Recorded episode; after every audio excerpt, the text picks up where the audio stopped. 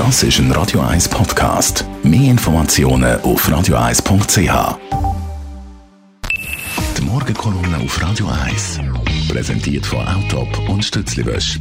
Wir bieten den Schlieren, Zürich-Tüfenbrunnen und am Hauptbahnhof professionelle Innenreinigungen an. Wir freuen uns auf Ihren Besuch. Und zum Abschluss von der obligaten Arbeitswoche gibt es die Meinung von der Tagesanzeiger-Journalistin Michelle Winswanger. Guten Morgen.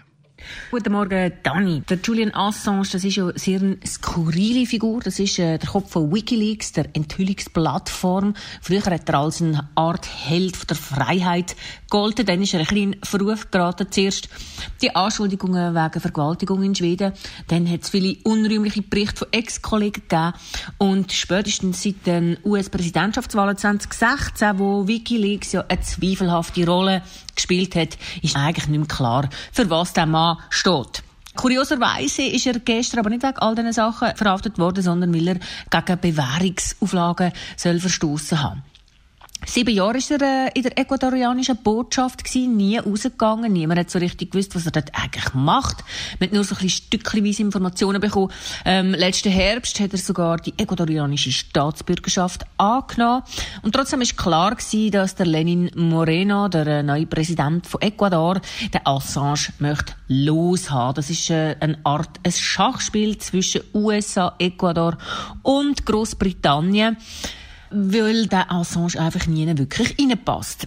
Ich bin letztens äh, an einem Vortrag von Andrew O'Hagan gewesen. Das ist ein Journalist, der äh, ein paar Wochen mit dem Assange zusammen war. Er wollte als Ghostwriter ihm seine Autobiografie schreiben.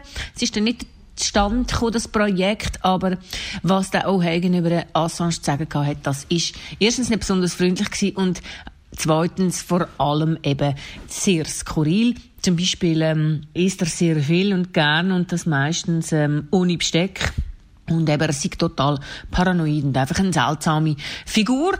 Das ist auch das, was man daraus schließen was der Moreno gestern twittert hat, dass der Assange nicht ein sehr angenehmer Gast war. Er hat sich nicht an Abmachungen gehalten und dann hat er sich aber auch mit dem Personal von der Botschaft Zoft hat die zum Teil angegriffen und scheinbar hat man ihn auch dazu anhalten, dass er seine Räumlichkeiten sauber haltet. Natürlich ähm, ist in Wahrheit nicht genau um die Sache gegangen, dass man ihn jetzt rausgeschmissen hat. Die USA möchten ja den Assange, der Moreno möchte seine Beziehung zu den USA verbessern und England ist einfach froh, wenn der Assange aus London draussen ist. Darum dürfte es jetzt äh, sehr spannend werden, wie es weitergeht. Ecuador sagt, äh, man dürfe ihn nicht an ein Land ausliefern, wo ihm Todesstrafe droht. Letzten Herbst ist zufällig aber enthüllt worden, dass der Assange in den USA wegen Hackerangriff angeklagt ist. Ausgerechnet, meine ich.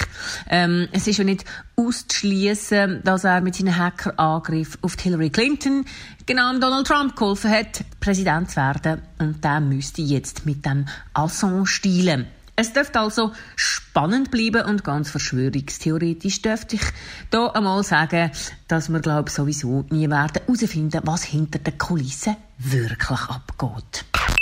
Die Morgenkolumne auf Radio 1.